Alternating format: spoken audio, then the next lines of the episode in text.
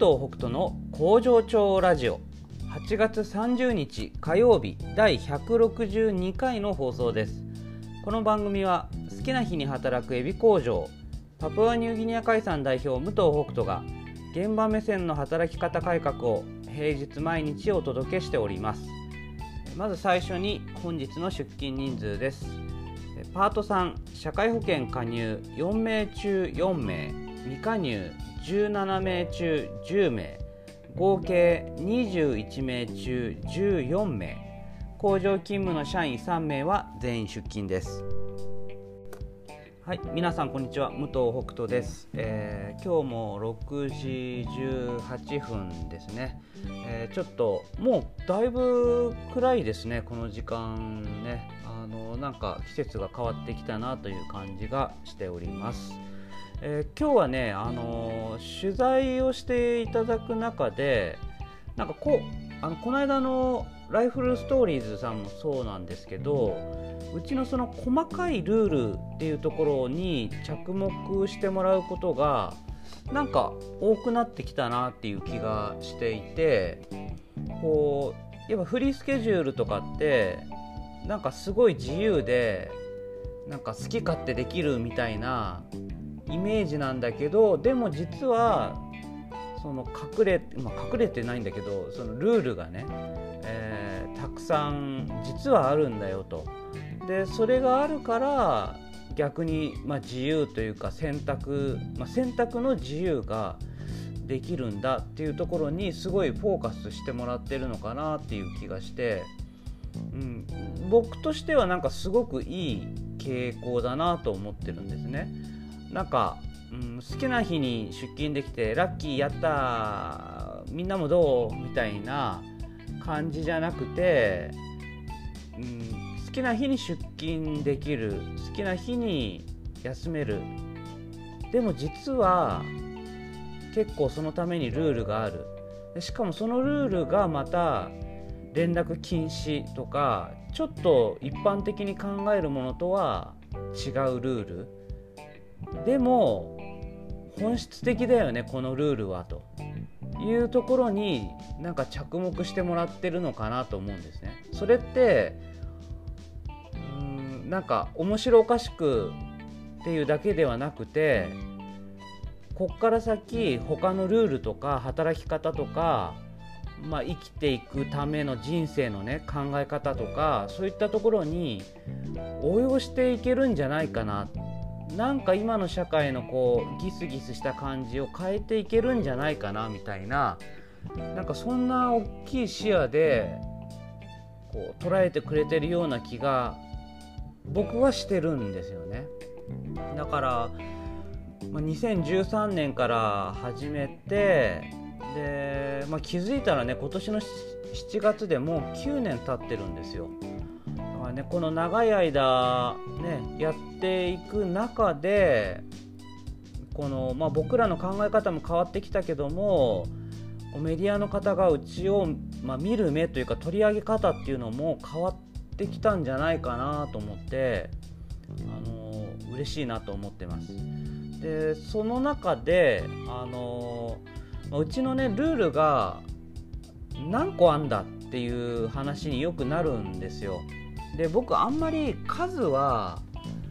こう具体的には多分自分では言ってないつもりなんですね。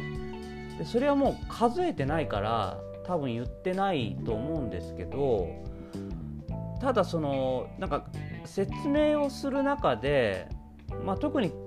嫌い表の説明だったら例えばこうなんだろう作業がいくつぐらいありますかって言われると50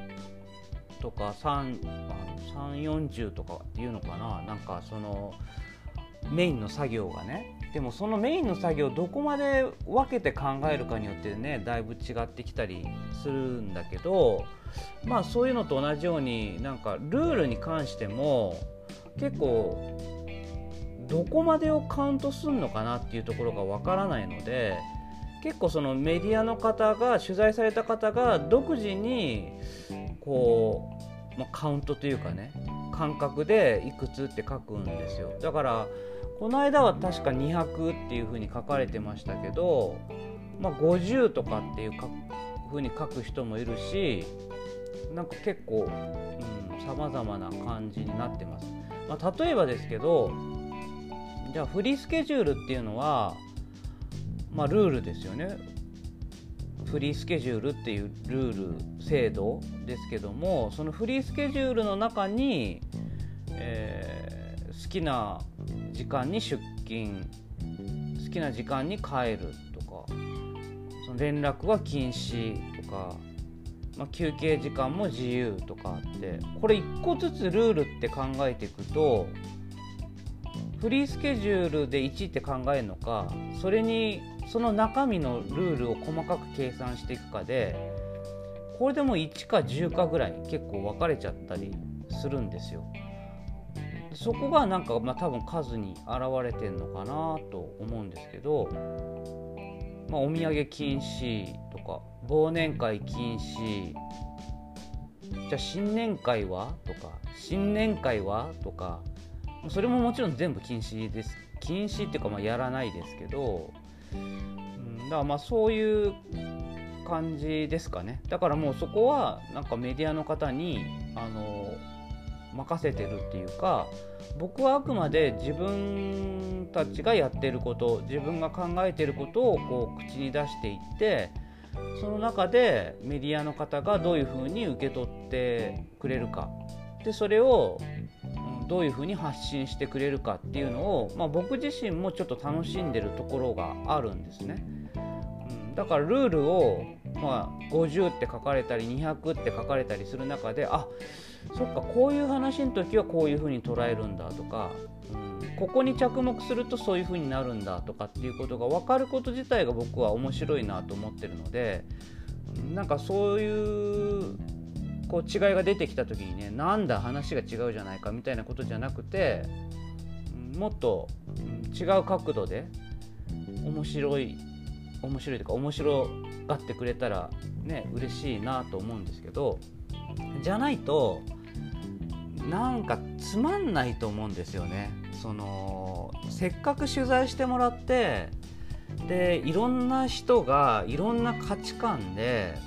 うちの働き方とか僕の考え方をこう見てくれるわけですよね。でその中で感じたこととか事実だけじゃなくて感じたこととかをこういろいろ言葉で表現してくれるわけですからそこに対して僕があんまりなんかそのやっぱり僕の中ではこう伝えたいとかっていう強いなんかこう方向性みたいのはもちろんあるんだけどもうんそこに全員を向かわせるんじゃなくてそれぞれの視点の中でいいなと思ったことを書いてもらった方が絶対面白いと思うんですよね。だから読んでもらう人もそのなんかいつも同じだったらねつまんないじゃないですか。だから、うん、あパパニューギニア海産の記事また出てるけど今度はどんな視点なのかなとかね、えー、なんかあこの間と書いてることがなんか微妙にニュアンスが違うけどどういうことなのかなみたいなね。捉えそういうふうになんか読んでもらえてでそこをなんかツイッターとかノートとかでコメントとか質問してくれたらもっと面白くなるだろうし、なんか僕はねこう大物ぶってこう一個控えるあんま別に大物ぶってとかじゃないのかな。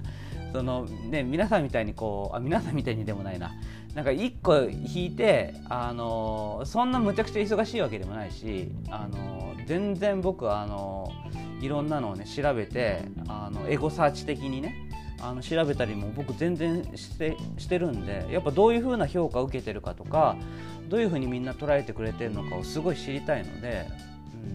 なんかなんて言うんだろう悪く書かれてるのを探すんじゃなくて、うん、どういう風にみんな捉えてくれてるのかなっていうでやっぱりうちの働き方ってそんなにやっぱり悪くは書かれないんですよ。で悪く書かれてる時っていうのは、まあ、勘違いしてる時が多いので、まあ、その勘違いをこう解消してもらうためには、うん、調べてその上で僕はこう返信を返すっていうね感じ。返信っていうか、まあ、ツイッターでこここよんぜひ読んでみてくださいとかね。うんそういう考え方じゃないんですよ。だからその人は何言ってんのそれ違うんだよとかじゃなくて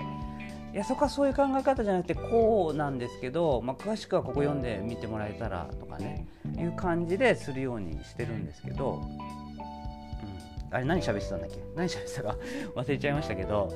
そうそういう感じで、まあ、あのいろんな、ね、情報を、ね、調べたりもしながらあのやってるのであそういう、ね、交流とかねも含めてあのできたらね面白いなと思うので、はい、だからまあメディアの取材に僕断らないって言いますけどもこれからもガンガン受けてガンガンその人たちの視点で書いてもらってでさらにそれを読んでくれた人たちとなんか交流というか、まあ、やり取りできたらね面白いななんていうふうに思ってますので、はい、そんな感じであの頑張っていきたいと思います。はい、で数字に関してはそういうふうにちょっとこう分かれてるくる時がありますよという、まあ、言い訳のような説明のような、えー、お話でした。は